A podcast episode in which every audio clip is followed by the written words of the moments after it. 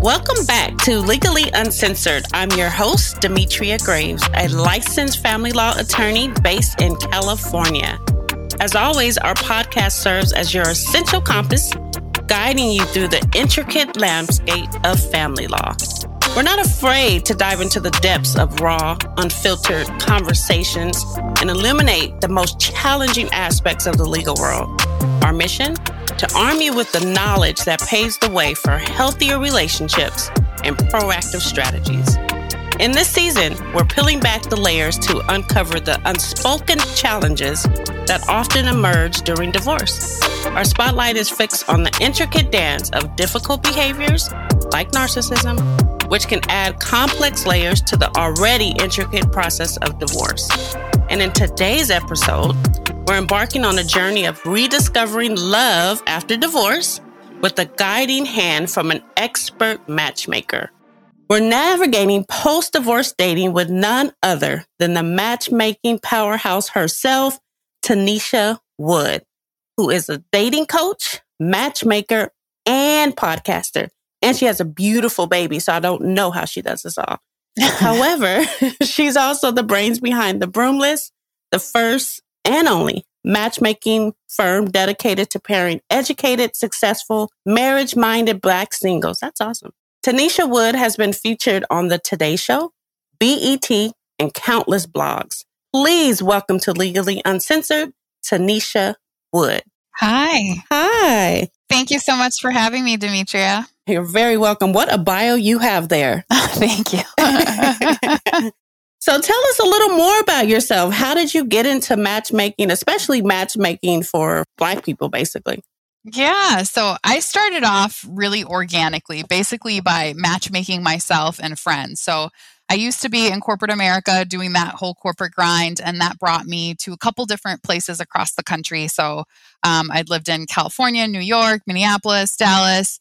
Um, and in those travels, San Francisco being my first one of them, I recognized that I was meeting a lot of people like me, right? But everybody was saying the same thing I'm single. I don't feel like there's anybody here. Where are all the black people? Is there a bar? Is there a restaurant? Like, where are we? This was circa 2008, and online dating wasn't even really that big then. It was where you would go home, literally log on to match.com and that is how you would you would try to meet people. But i never had any qualms or embarrassment about it. So i got on a couple different sites like okcupid match.com i was meeting these guys and i was like wow like he's a really nice guy. I had a good time. But you know when you just don't feel that mm-hmm. fire that flame but yep. it's just not for you. And so right. i would keep in touch. You know i was in my 20s at this point so i was mainly exploring but I would keep in touch if I had a girlfriend or if I met somebody and I'm like, you know what, you would actually be really good with her. And I knew firsthand because I went out on a date with him. So I knew that he was a good date. And so I just, you know, kind of did that for fun, really just connecting friends and then friends of friends. And then when I moved to New York, sort of the same process where, you know, friends of friends started reaching out and I was like, I really love this and I should probably be getting paid for this at some on some level, right?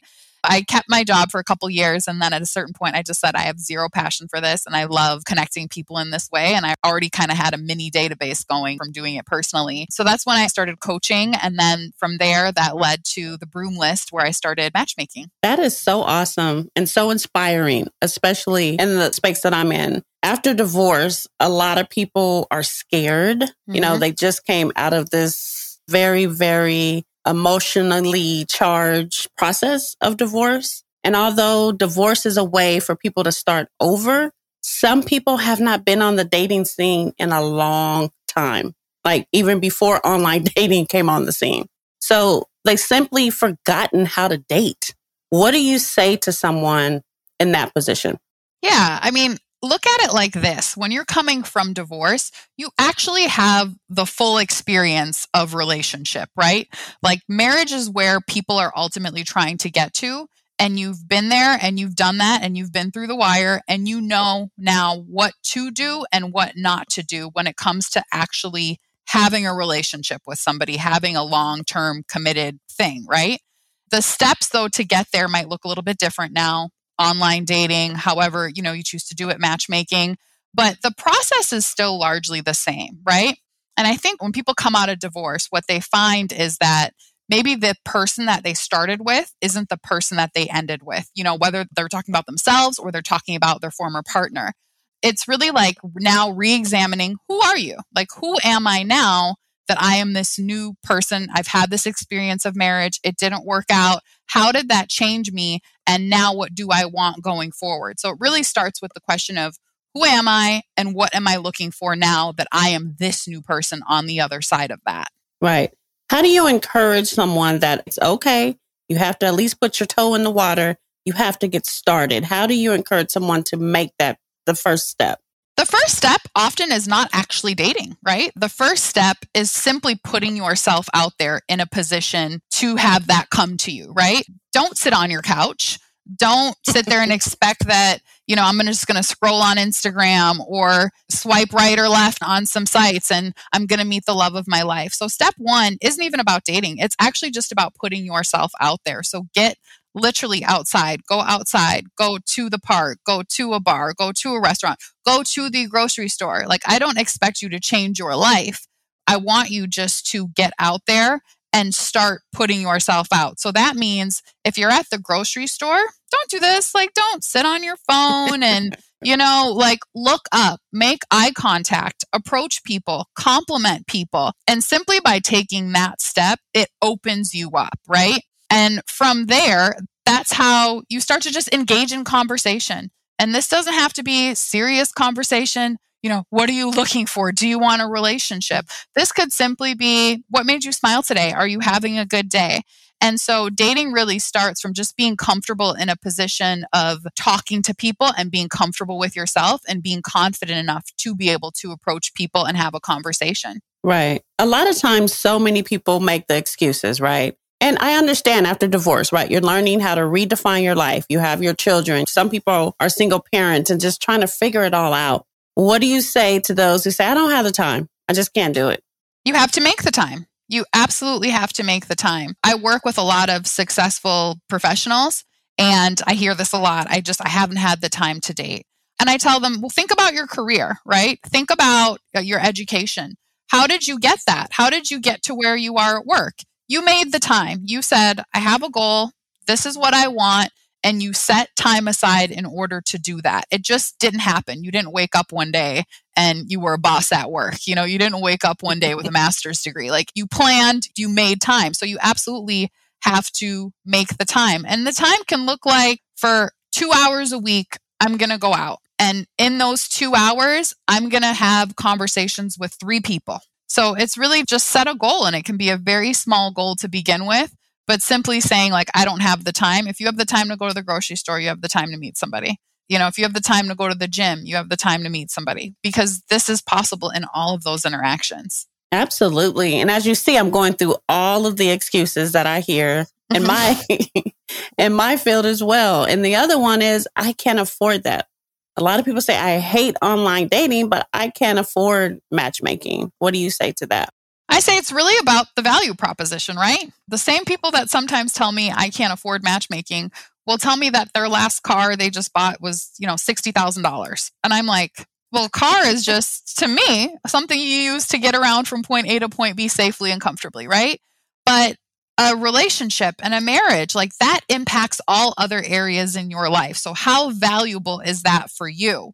it's really if there's value that you see in that, which I would hope that most people see the value in a life partner. Like that is literally the most important decision that you will ever, ever, ever make. It's more important than your job, where you choose to live. Marriage impacts like your health, literally your health. To me, it's it's an investment in your life. Absolutely. It's so funny. You start the relationships, I end them. So I see I see everything in between, but I, I'm really, really committed to people feeling empowered and moving on with their lives. I think that's just as important as the business of handling their divorces because mm-hmm. so many people get stuck, especially those who've experienced toxic relationships or had to kind of overcome some of the traumas that they went through during their marriage. So how do you help people, one, not just fall in head first and fall in love with the first person that shows them attention and then working yeah. through that like everyone is not a narcissist or everyone is not toxic. So how do you kind of encourage that person to not fall in love with the first person that shows them attention and then kind of take the process slowly based on what they've been through? Yeah, absolutely. Before I work with anybody, one of the things I always ask is, you know, have you been to therapy? And in therapy, have you been able to work through some of the things that you struggled with both if i'm talking to somebody divorced have you been able to work through the things that you struggled with in your marriage and how are you feeling about yourself now and right. you know nobody's perfect but what i want ideally to work with a client is that they've been through that process of sort of taking themselves apart and putting themselves back together in order to understand who they are now and how they see themselves outside of that person in that relationship. The main thing is are you are you ready, right? So have you have you dissected and once I determine that they're ready, that's when we fix their picker, right? So for a lot of people, especially, you know, if they've they've been through divorce, they feel like I just don't know how to pick the person. Like my picker is off, right? And generally, that comes from not setting the right expectations or not looking for the correct qualities in a partner. So, some of those qualities people might have looked at in the past might be they might have focused more on the physical. They might have said, I need a partner that's six foot, and that's quality number one, and then we can go from there. Whereas we define now what is it that you need? What is it that when you sit down and you're by yourself in bed at night, like what do you want a partner to make you feel? Somebody being six foot isn't really going to make you feel anything, you know, in that situation. And so it's really getting to the core of what they need and why they need it. Sometimes, you know, I question things. Sometimes when people tell me they need a certain quality, I'll really go down to the, but why do you need that? How does that make you feel? Why is that important? And a lot of the times people will say things to me, well, that's what I've always had. Mm it's kind of shocking when you come out right. of a divorce and you're telling me, right. well, that's what I've always had. Well, clearly that didn't work out. Let's define some new qualities that are going to make sense for you, who you are now after that divorce, and what you need moving forward. You know, it's really like helping people just define who they are and what they need. So, what are the steps for taking things slowly? I keep asking this because you would be amazed at how many people are getting a divorce but get engaged to somebody else. So. Right, right, right. And I've definitely and I've definitely had people come to me who are in the process of separation, like divorce isn't even finalized yet. And it's because they're so used to having somebody around that they're truly afraid to be alone. Do you take those people as clients? I do not. I okay. do not. Because one of the things that, you know, I pride myself on is connecting you with people that are truly ready to be in a relationship. And, you know, I say the people I connect you with, if it works out, I hope that you guys have a conversation about marriage and are like, we're both ready to do this. But you're not going to be obviously ready to do that if you're going through a divorce. So that's part of readiness for me is just being completely separate from any former situations. What I always recommend that people do actually, depending on the length of their relationship and their marriage, I say take some time just to be single where you're not actually even dating. You're not on websites, you're not seeing a matchmaker.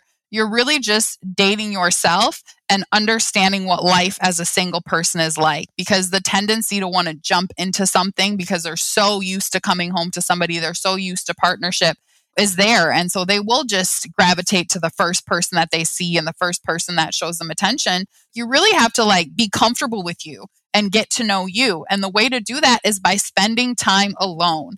And that hurts sometimes. Like that feels lonely to be in a bed by yourself when you've been, you know, 15, 20 years used to laying with somebody there. But you're not actually going to meet somebody that's right for you until you're comfortable with yourself. That's going to take you being uncomfortable for a certain period of time. But like you have to be alone and you have to date yourself before you just jump back out there there's almost no situation where I would ever say, you just got divorced, divorce just got finalized. You should try to meet your next person right now. you know, I say, first, right. date you, get to know you, take that time alone, and then start dating. Like, don't start by, I want to be in a relationship right now. Start by going out on dates and sort of exploring what you like and what you don't like. There's so much that you can learn about yourself through dating. You know, so if you are just getting back out there, I would make it clear to people hey, I just got out of a, a, very long term relationship divorce and I don't want to be in that right now. I really just want to explore. I want to have fun. I want to meet new people, but I don't plan on getting into a serious relationship right now. And in that process, you're really unlocking what it is that you like and what it is that you don't. And the way that you do that is when you go out with somebody, instead of saying, oh, that was a bad date, I didn't like him or I didn't like her, really evaluate why. What did that person do or say specifically that made me feel more attracted or did not attract me? What was that quality? Did I like them because I was laughing the entire time at dinner and they have a great sense of humor? perfect. Now I know that that's something that I like and that's something that I value and that's important to me. Did I not like them because they didn't ask me a lot of questions about myself and they talked about themselves the entire time? Okay, I know that I need somebody that's a little bit more attentive towards my needs and taking those cues. So, really, initially, dating should be used as a, a tool to understand exactly what it is that you want and you need. Now, I hear a lot of people asking, how long should I date myself? How long before I jump back into the dating world should I spend a little time by myself? There's no set time, so I can't say make sure you spend at least a year, but I would say when you're actually enjoying your own company, when you're actually mm. comfortable with it, when you get to a place and you go to a restaurant and you have dinner by yourself and you're not looking around like, is everybody looking at me? Are they wondering why I'm here alone? Do they know I'm single? When those voices in your head of loneliness sort of stop and you're truly just sitting there enjoying your own company and having a good time, that is when you will start to attract people that are whole because you are whole. Amen to that. I think the flip side of this, at least from what I see in my practice, how do you screen and protect your clients from potential toxic tendencies in other people? Is there a process for that? Yeah, absolutely. So I have a pretty intensive vetting process. And so my process starts with a video call or an in person session where we talk for about two hours about everything from communication style to family background, therapy, politics, religion, sex, finances. And in that, I'm asking about who you are in those areas, what your preferences are. When, for example, we talk about therapy, I ask if you're in therapy, what you're working through, how you feel about your progress. You know, if we're talking about finances, I'm asking, are you in debt? If so, like how much? How important is financial healthiness to you? You know, we talk about religion. That's pretty obvious with the what religion are you and what do you require? We talk about, you know, if I'm dealing with somebody that's divorced, we spend a lot of time talking about what that marriage was like, how they changed throughout the course of it, and ultimately what they would do different moving forward. Yeah, because I think so many people are just turned off now by online dating. Mm-hmm. So, what are your thoughts of doing both online dating and matchmaking? Do you recommend focusing on one or doing mm-hmm. both? Yeah, I would say use all available resources. In the same way that earlier I mentioned, don't sit on your couch and just swipe. I think it's important to sort of put yourself out there in all ways. So I have clients that are still online. I'm probably their main source of dates and matches, but they're online. You would tell your friends, like, hey, I'm single if you know anybody when you're out, make sure that you're talking to people. Make sure that like people know what you're looking for. So your friends even should be an advocate for you. So if you're single, your friends, when they're out there, they should be looking for people for you. If you have a friend and she should know, here's what you're looking for, here's the type of relationship that you want. So if she's at a bar and she sees a man that might be a good fit for you, she's like, hey, if you're single, I have a friend that you should meet. That person should also be your advocate. I would say yes, use all available resources, including a matchmaker, including online, including your friends, including getting out there. Whew, this is a lot this is a lot for people that aren't used to dating, but I think it's very necessary, as you said, if that's what you want to do. So, can you explain what is the process? How many dates do people get when they're well, we'll use your business because yeah. we're talking to you. So, yeah. how many dates do they get? What does that look like? What if people aren't happy with who they're matched with? What is the process? Right. Okay. After I do the two hour call, I also do a home tour. So I look around your house. Do you remember the show MTV Cribs? Yep. so you show me around, open yeah. the fridge if you want, all of that. Right. And that helps me to understand what are the things that are meaningful for you that might not come up in conversation. And then mm-hmm. the last thing I do is a reference check where I talk to a friend or family member and then just ask them who that person is, what type of person or friend they are. And once I have all that information, that's where I begin looking for your match. My introductory package is three matches. And so, what I do with that information then is I start looking for your match. I put your match through that same vetting process. And that's how I'm mm-hmm. understanding if this is actually a good match for you and where you guys are compatible and what will work out. Then I set up a date. So if you're in the same city, it's usually in person. And for the date, I really like active type dates. So dates that sort of put you out of your comfort zone a bit. I've set up everything from like indoor rock climbing to axe throwing. A lot of my clients are like, I'm not trying to sweat on a first date. So dinner and drinks is fine too. I was and, thinking rock climbing, no. indoor rock climbing, like that could be fun. Cause you know what happens when you go to dinner? Little sidebar here, but when you go to dinner, you know, are you going to coffee or drinks, there's a tendency to sort of go with that conversation of, so what do you do? Where are you from? And right. I always tell my clients, like, I, I've already asked all that. You could just get right. into the real. Don't feel like you have to go through any of that. All that works. Trust me, we're good. And so I think when you're doing something a little bit more active or something that's a little different, it's going to force a little bit more vulnerable conversation. It's going to put you in a more vulnerable place because if it's something you've never done, if you've never been indoor rock climbing and hear somebody teaching you how to do it, like it automatically makes you more vulnerable, both the person that's like learning and the person that's teaching. And so I really like dates like that that kind of push past the first date sort of pleasantries and all that and just sort of gets to the vulnerability and the realness a little bit more. Sorry, go ahead. No, no, no, no, no. Go ahead. I just want to know like what happens if they're like, Tennesha, I just either one, I hated that person or they totally switched up on me. Like they were cool and then they had a personality change or something. How do you kind of deal with that? I've never personally had anybody say, like, oh my God, like that person just totally switched it up. Most often, when it doesn't work out, it's like I just didn't feel the chemistry. So that's the one mm. thing I feel like I can't predict. You know, nobody can really predict. So you could say, I want this type of man and this type of work who, you know, has worked on himself in these ways. And I send you that man, but then it's just like, I just didn't feel the chemistry. So that's most often, you know, what it is when it doesn't work out. However, in my coaching practice, I've had people that have said, you know, I've gone out with people and one day they're fine. The next thing you know, they completely switch it up.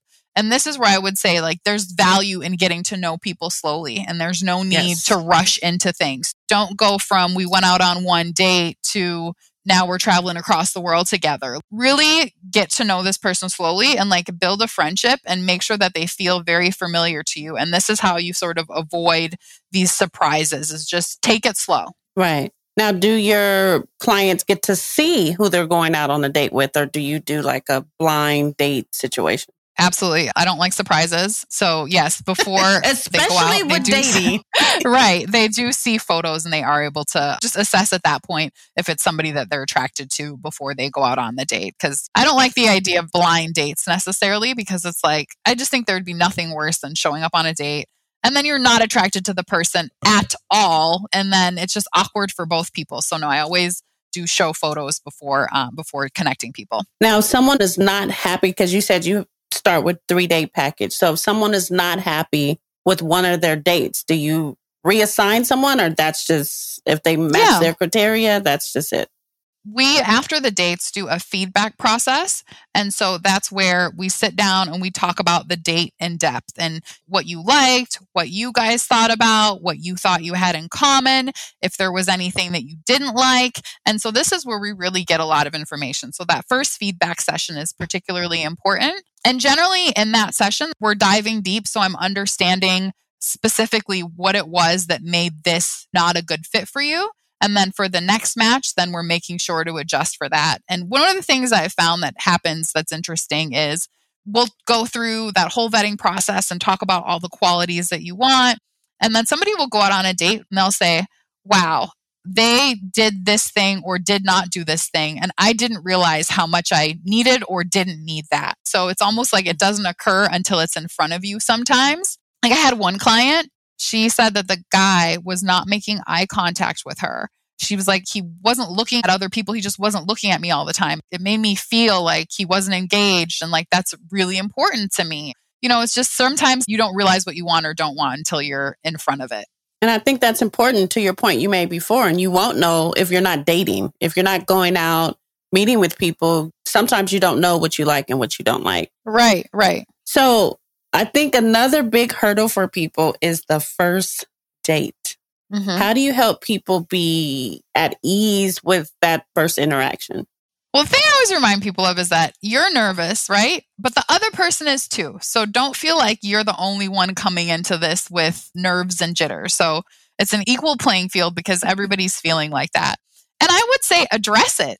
It's totally okay on a date to say, it has really been a while for me and I'm a little bit nervous. Just get that out of the way, let it be known. And likely the other person will make a joke about it and reassure you that they feel the same way. Always remember that, like, you need to be yourself. I know that sounds like cliche advice, but be yourself because people have this tendency to want to present perfection in any new interaction, right? So that's like, I'm actually really great. I'm really fun. I'm really smart. You know, I don't really have many issues. Like it's just this this perfect veneer right. and it's like no.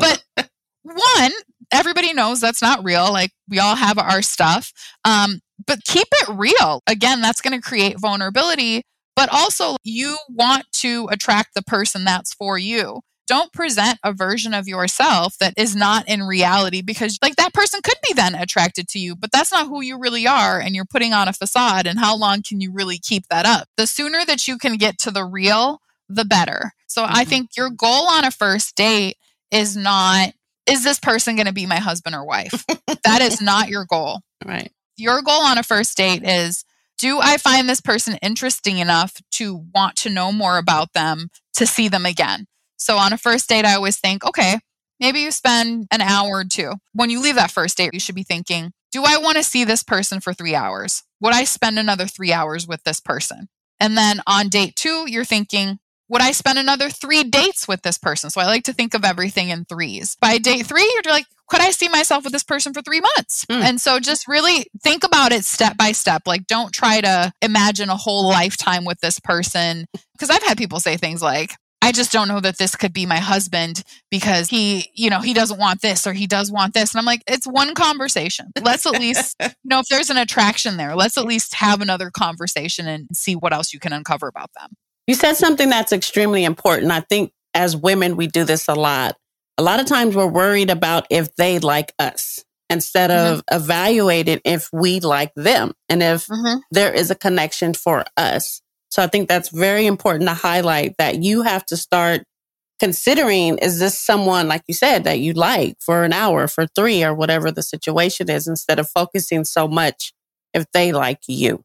So, yeah, first question is Do I like them?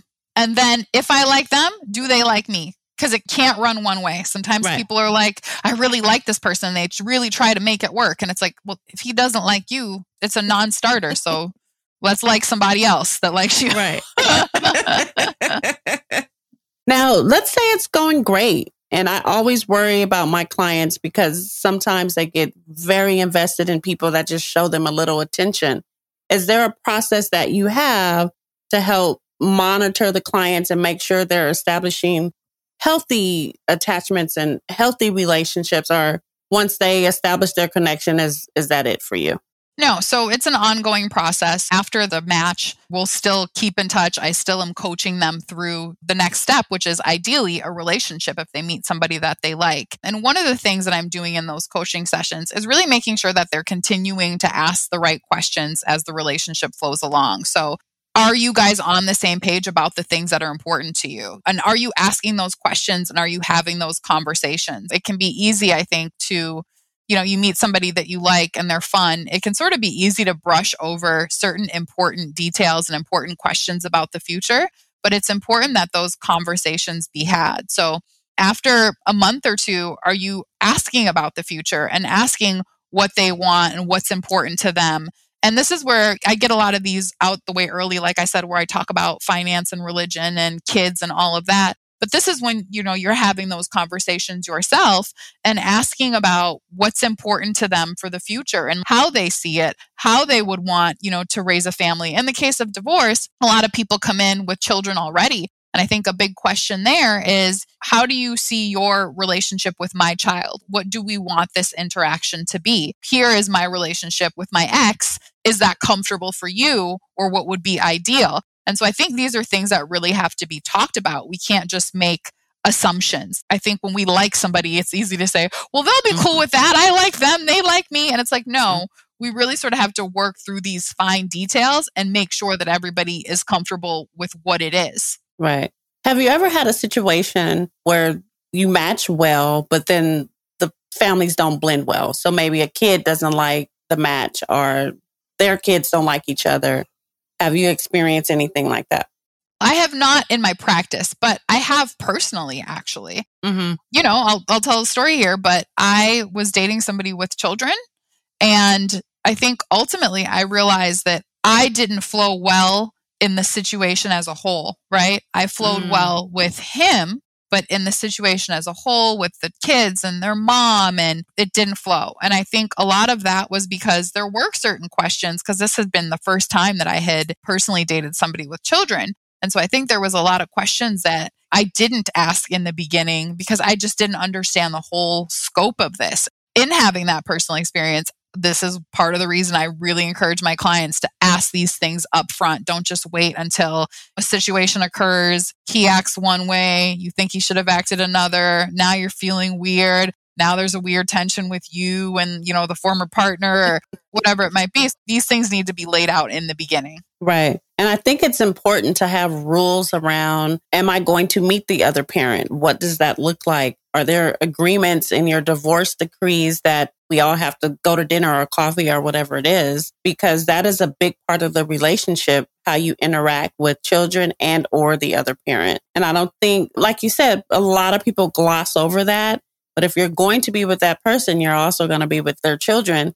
And I know we always say 18, but it's not 18. It's for a lot longer than that. And I think that's a big part of the relationship. Mm-hmm. Yep. I actually, interestingly, had a client once who she was okay with dating somebody with kids. She didn't have any kids, but she was okay with dating somebody with kids. She just said, I don't want them to be daughters. I'd prefer that they have sons. And whenever people say things like that, very specifically, I always know that something something happened. happened. Yeah. And now you're scarred. So, like, what happened? And mm-hmm. essentially, she had the person that she dated before, their attention was sort of always split with their daughter, and the daughter sort of took over the relationship. I encouraged, I'm like, you should still be open to men with daughters. I we shouldn't eliminate anybody with a daughter, but more so have the conversation of, you know, what are the boundaries here and who determines the boundaries? Is it her or is it you? And in what situation should I step forward or step back? Right, right. Another big topic we didn't talk about yet is mm-hmm. what is your advice on um, having sex too early or are there rules around that or you just mm-hmm. let your clients figure it out? Yeah, I always say wait. When you meet somebody, okay, first let's just say this. Sex complicates everything. In no situation has it been made simpler or easier when sex is introduced, right? Like there's never been a situation where somebody has said, you know, things were just not going well and then we had sex and it made everything so much simpler. Never, never. has that right. I always say wait until you feel like you're not giving something up and you're not wanting something in return. So a lot of the times when women get hurt by having sex with a partner and then that partner isn't giving them the same level of attention or the relationship is not what they thought it would be now, then they feel like they have given something up. You know, I can't believe I gave him that and now he is treating me like this. So I think sex should be had when you don't feel like you are giving something up, when you feel like this is a step I want to take for myself, either for my pleasure or because this is where I'm at, or because I feel like our connection is that way and I don't question what the connection is on either side. So there is no rush for sex because you can always have it, but you can't take it back. So. that is right. Time and sex, we don't get back, people. It needs to be said like, sex isn't something that establishes any sort of commitment. No. Sex doesn't take things to the next level from a commitment standpoint. And so, if you are going to have sex, I think the conversation needs to be had before sex, right? Of what does this mean? What does this change? Obviously, safety, who are your other partners, etc. But I think it just shouldn't happen. And then there's expectations created about what it should be next. I think the conversation should be had before. It should be a deliberate act. Like, we are going to have sex. What does that mean? Right. That's a great point because people are still rushing that. And I think that complicates a lot. Absolutely. Which brings me to my next question of safety. I watch too much true crime TV. So oh, same. Has- investigation idea. I could have that running all day in the background, all day. so has anyone ever called you like, you know what, this person, I don't feel safe any longer. I've asked not to speak to them or her, and they're still contacting me. Have you had that? And then what do you do if that happens? Yeah, I haven't dealt with that in terms of somebody wanting to be left alone and that not being respected. But I would say to anybody that's in that situation, before it even gets there, take safety measures. So when you're going out with somebody, make sure that your location is shared with a friend or family member. Don't share personal information about yourself or where you live. Don't have somebody over to your house on the first couple dates until you feel like you trust them, which is again why we shouldn't be having sex right away because, mm-hmm. like, I don't want you know where I live. I just you. you shouldn't know where I live yet.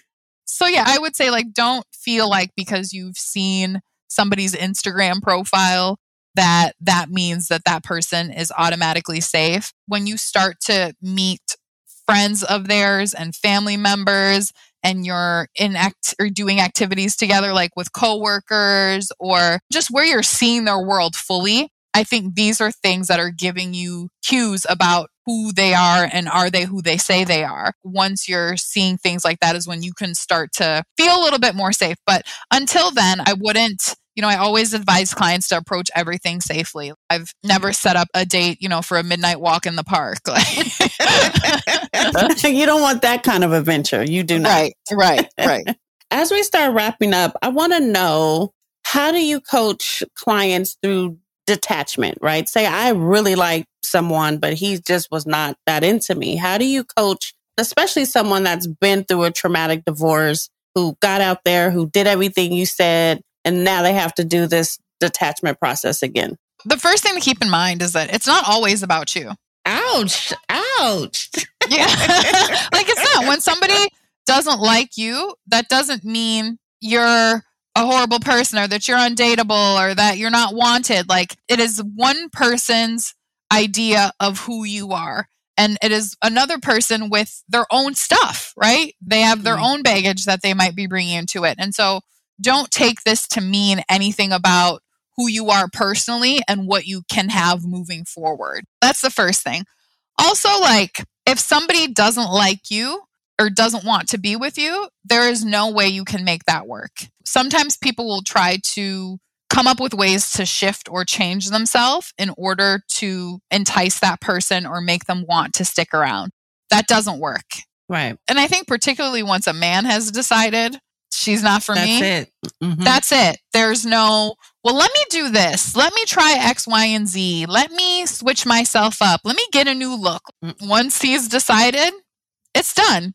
Move on. I think the best thing that you can do in that situation, if you trust that person, is get feedback and say, well, can I ask specifically why you don't think this is going to work or why you don't think I'm the person for you or why this isn't working out with us? And maybe there's something you can take from that. Maybe that person says, I just feel like you can be self centered. Well, can you tell me how? And if you feel that that feedback is accurate, then that is something you can take into consideration for the next relationship or the next situation and have a further conversation about it. That's a really mature way to approach it. You know, oftentimes though, we're caught up in our feelings and emotions and feel rejected. And so it's just like, well, fine, bye.